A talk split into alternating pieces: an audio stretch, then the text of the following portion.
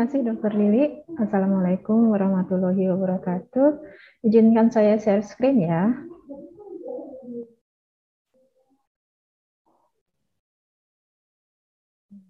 Baik. Selamat siang rekan sejawat sekalian. Uh, siang hari ini saya diminta Dokter Lili dan panitia untuk berbagi mengenai aspek-aspek nutrisi yang terupdate nih yang berkaitan dengan kanker payudara tentunya. Uh, tadi disampaikan oleh Dr. Diani ya bahwa kanker payudara saat ini menjadi salah satu masalah kanker utama di dunia termasuk di Indonesia. Dan memang kalau dilihat di Riskesdes angkanya terus meningkat.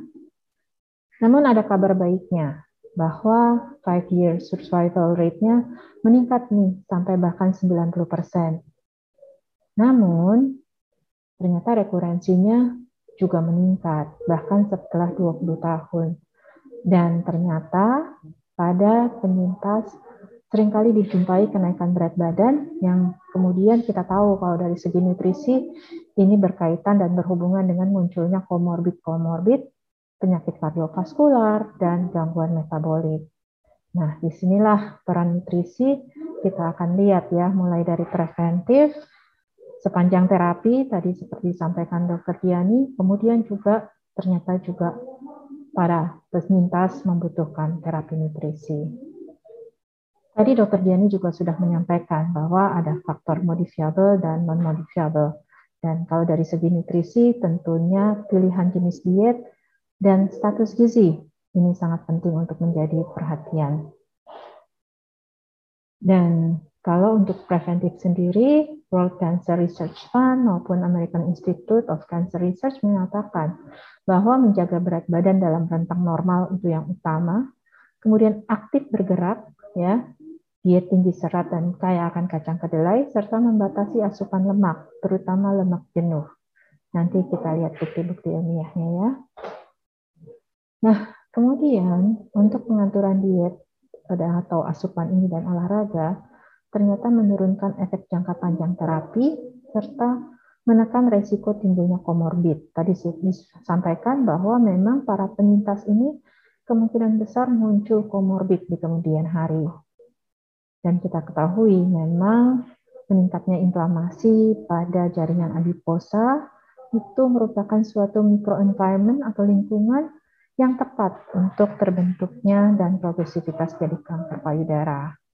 Dan oleh sebab itu tadi dokter Diani juga menyampaikan bahwa obesitas ini meningkatkan resiko kanker payudara pada pasca menopause utamanya. Dan ternyata tidak hanya obesitas, penting juga diperhatikan rasio dari lingkar tunggal dan pinggul, karena ini juga akan mempengaruhi tingkat mortalitas pada pasien-pasien kanker payudara, terutama yang post-menopause. Dan ini adalah gambaran dari hasil penelitian Van der Brand di mana uh, memang terjadi peningkatan resiko kanker payudara tidak hanya pada yang indeks massa tubuhnya tinggi ya sejalan dengan kenaikan indeks massa tubuh, tetapi juga yang berat badannya dari waktu ke waktu meningkat. Ini terutama dapat dilihat jelas pada kasus yang postmenopause ya di sini postmenopause. Kemudian kita masuk ke bahan makanan. Yang pertama dibahas adalah buah dan sayur. Bagaimanakah dengan buah dan sayur? Memang uh, sudah banyak disampaikan bahwa Mediterranean diet di mana konsumsi buah dan sayur dalam porsi besar itu menekan terjadinya resiko kanker, termasuk kanker payudara. Nah, Mekanisme yang dipercayai adalah bahwa polifenol dan serat yang ada pada buah dan sayur ini melakukan suatu kontraksi terhadap stres oksidatif dan inflamasi. Ya, diketahui juga bahwa polifenol ini dapat berperan dalam regulasi interleukin 6 yang kita tahu merupakan suatu sitokin proinflamasi. Dan ternyata Polifenol ini juga menginhibisi aktivitas dari LOX dan FOX serta NF-kappa B yang tentunya terekspresi berlebihan pada sel-sel tumor. Dan ternyata polifenol ini juga merupakan suatu antagonis dari sinyal estrogen. Tadi Dr. Diani juga sudah membahas tentang bagaimana aromatase ini berperan dalam sintesis estrogen. Dan polifenol ini juga mampu meningkat reseptor dari IR. Dan untuk serat sendiri, kenapa bisa mencegah kaksidogenesis? Karena dia mengikat estrogen dan menurunkan kadarnya dalam darah. Selain itu, kita juga tahu bahwa serat ini dapat memperbaiki sensitivitas insulin dan juga berperan dalam pengaturan berat badan. Bagaimana dengan daging merah? Tentu kita juga sering mendengar bahwa daging merah ini dapat meningkatkan resiko beberapa kanker. Dan ternyata ini dikaitkan dengan kandungan dari hemp ironnya. Selain itu, disinyalir bahwa saat ini banyak ternak yang mendapatkan suntikan estrogen dan satu lagi adalah cara pengolahan. Karena pengolahan dengan temperatur tinggi ini juga akan meningkatkan zat-zat prokarsidoni. Oleh sebab itu, rekomendasi saat ini adalah konsumsi maksimal dari daging merah itu tiga kali seminggu dengan maksimal 350 sampai 500 gram matang. Bagaimana dengan lemak? Jadi, didapatkan bahwa diet rendah lemak itu dapat menurunkan resiko terjadinya kanker payudara sebesar 9%. Nah, kemudian didapatkan bahwa walaupun konsumsi tinggi lemaknya kaya akan PUFA, khusus untuk wanita yang postmenopause, maka resiko kanker payudaranya tetap lebih tinggi. Tetapi yang paling harus dihindari tentunya adalah diet lemak jenuh atau saturated ya. Karena memang penelitian menunjukkan sangat berhubungan dengan terjadinya kanker payudara terutama yang tipe positif ya. Sedangkan kalau lemak omega 3 justru dapat melindungi. Dan kenapa lemak dapat meningkatkan risiko kanker payudara? Karena ternyata lemak ini memodulasi kaskade dari sinyal intraseluler dan diketahui juga bahwa akumulasi jaringan adiposa dapat juga mengarah ke sindroma metabolik dan pembentukan sel-sel tumor. Hal, hal ini dikaitkan dengan insulin dan IGF-1. Oleh sebab itu, diet tinggi lemak, kadar kolesterol yang tinggi, begitu juga trigliserid, dinyatakan berhubungan dengan meningkatnya resiko kanker payudara. Bagaimana dengan produk-produk susu?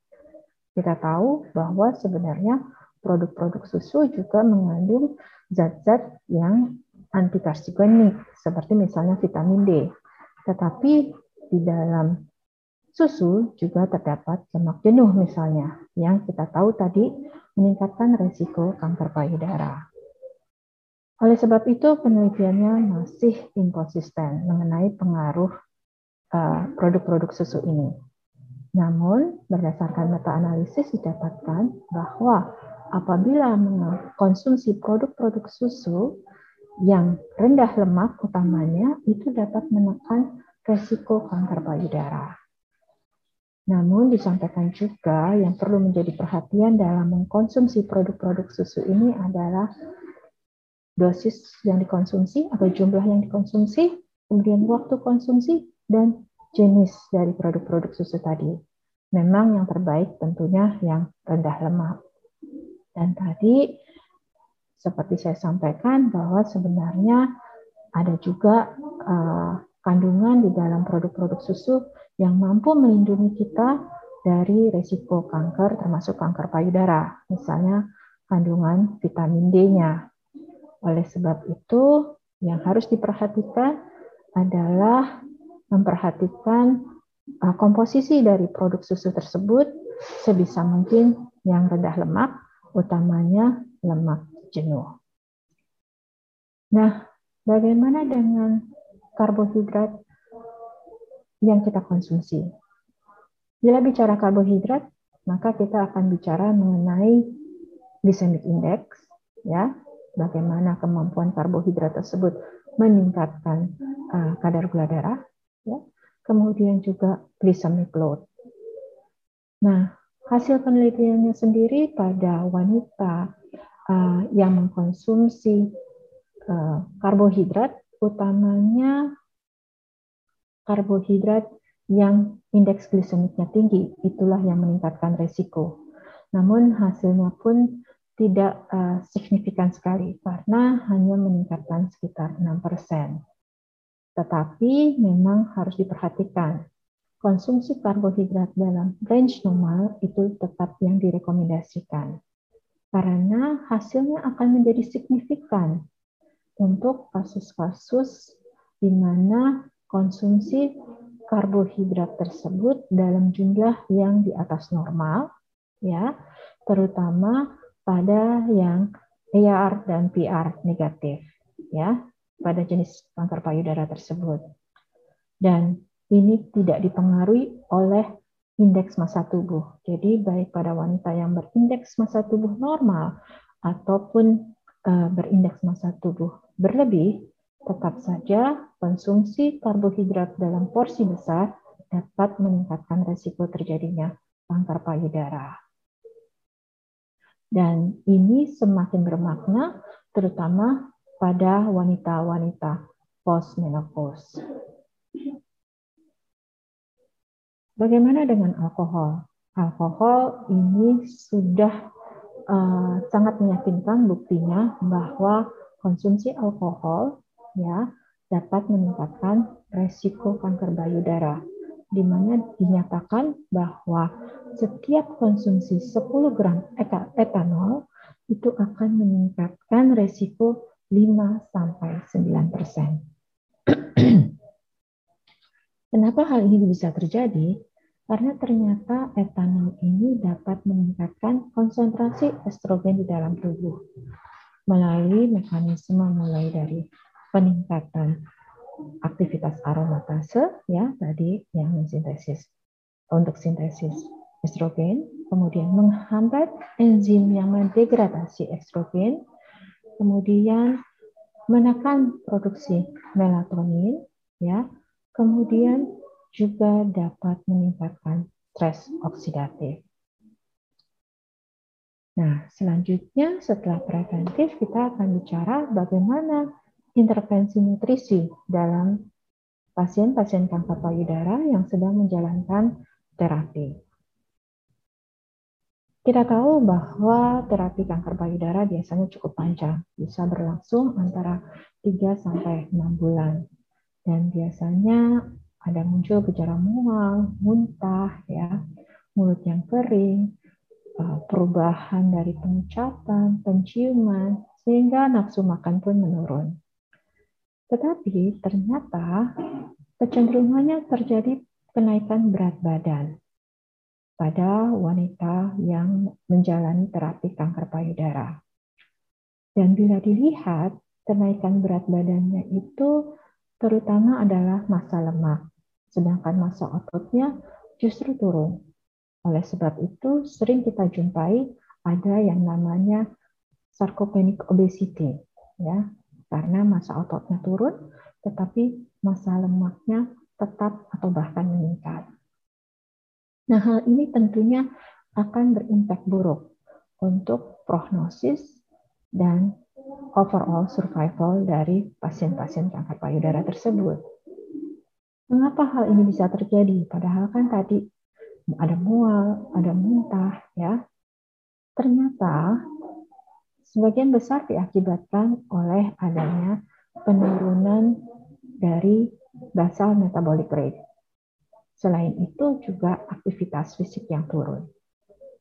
Tetapi didapatkan beberapa kemoterapi mengganggu metabolisme glukosa ya.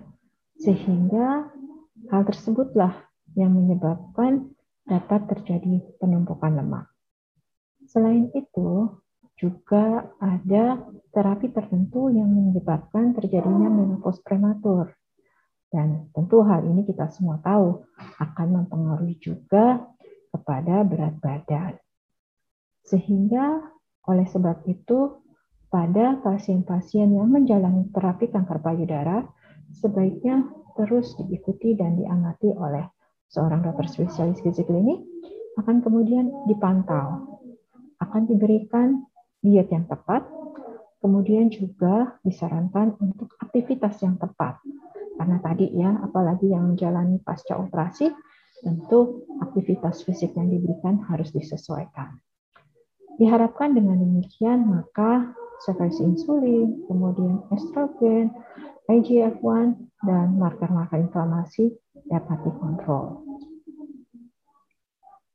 Dan kita tahu bahwa sepanjang terapi itu juga akan terjadi tadi ya perubahan pengucapan, kemudian juga uh, mulut yang kering, sehingga pemilihan makanan pun akan berubah Nah, ini yang perlu menjadi perhatian bagi kita semua. Karena kecenderungannya terjadi penurunan asupan protein dan juga lemak sebenarnya. Tetapi justru asupan karbohidratnya menjadi lebih meningkat. Dan kemudian juga kita tahu ini uh, bisa terjadi yaitu kelating dari zinc yang bisa terjadi pada pasien-pasien yang menjalani kemoterapi. Dan ini juga akan mempengaruhi palatabilitas maupun uh, pengecapan. Nah, kita masuk ke omega 3. Kita tahu bahwa omega 3 ini uh, mampu menekan uh, resiko terjadinya kanker payudara. Tetapi selain itu, omega 3 ini terutamanya EPA mempunyai efek antiinflamasi dan anti-tumogenik ya jadi pembentukan sel-sel tumor di mana EPA dan DHA ini dapat memproteksi sel-sel normal. Oleh sebab itu, selama masa dari terapi kanker payudara ini ada baiknya dipenuhi kebutuhan omega 3-nya. Dan uh, ini sudah terbukti di mana penelitian menunjukkan bahkan omega 3 yang diberikan mampu menekan insiden terjadinya neuropati dan juga uh, mampu meningkatkan efektivitas dari terapi kanker yang diberikan. Dan kita berharap uh, ke depannya sudah dapat ada rekomendasi berapa yang dapat kita atau harus berikan ya yang definitif untuk pasien-pasien kanker payudara yang menjalani terapi tertentu. Kita masuk ke vitamin dan mineral. Kita tahu bahwa uh, multivitamin dan mineral itu banyak digunakan oleh pasien-pasien, utamanya uh, karena diharapkan perannya sebagai antioksidan. Tetapi uh, harus diingatkan kepada pasien bahwa yang terbaik tentu tetap mengkonsumsinya dari bahan makanan, yaitu sayur buah-buahan, kacang-kacangan mungkin untuk sumber mineral, uh, karena pemberian vitamin dan mineral yang bersifat antioksidan dalam dosis yang tinggi dapat mempengaruhi terapi yang diberikan. Kita semua tahu bahwa uh, terapi radiasi, kemudian beberapa kemoterapi itu uh, efeknya atau kerjanya adalah dengan uh, meningkatkan produksi ROS. Tentu ini akan bertentangan dengan kerja dari antioksidan. Sehingga benar-benar harus diingatkan untuk memperhatikan dosis yang dikonsumsi, kemudian juga kapan mengkonsumsinya. Yang pertama kita bahas mengenai vitamin C. Kita semua tahu sebenarnya vitamin C memang dapat menginduksi apoptosis dari sel-sel kanker dan meningkatkan imun respon. Tetapi vitamin C ini sangat dipengaruhi oleh dosis yang kita berikan, sumber vitamin C yang diberikan, kemudian cara pemberiannya, hingga waktu dan lama pemberian. Dan sebenarnya penelitian menunjukkan bahwa untuk menekan peroksidasi lipid dan uh, memperbaiki dari kerusakan DNA pasca terapi atau durante terapi, serta menjaga kondisi status antioksidan, cukup dikonsumsi vitamin C 500 mg sehari. Jadi uh, dengan dosis hanya 500 mg. Bagaimana dengan vitamin E? Sama dengan vitamin C. Sebenarnya dosis yang dikonsumsi sebaiknya itu tidak lebih dari 300 mg per hari. Sementara kecenderungan pasien akan mengkonsumsi dalam jumlah besar dengan harapan perannya sebagai antioksidan. Dan hal ini tentu tadi seperti kita bahas justru tidak diharapkan untuk beberapa jenis terapi. Sehingga kita harus mengingatkan juga bahwa vitamin E ini juga mempunyai level toksisitas di dalam tubuh. Begitu juga dengan selenium. Selenium merupakan antioksidan, tetapi kadarnya di dalam darah tidak boleh berlebihan juga karena dapat terjadi toksisitas yaitu selenosis. Sehingga memang yang terbaik dari pemberian vitamin dan mineral ini adalah dengan memeriksakannya dahulu kandungan di dalam darahnya. Bagaimana dengan vitamin D?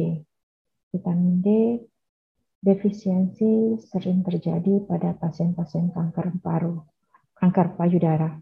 Dan memang vitamin D ini kita tahu uh, berperan banyak di dalam tubuh, mulai dari mempengaruhi ekspresi gen sehingga mampu uh, memperbaiki sel-sel, kemudian juga dia memberikan prognosis yang baik, kemudian juga selama terapi ternyata juga uh, mampu menekan terjadinya osteoporosis, nyeri, serta fatigue.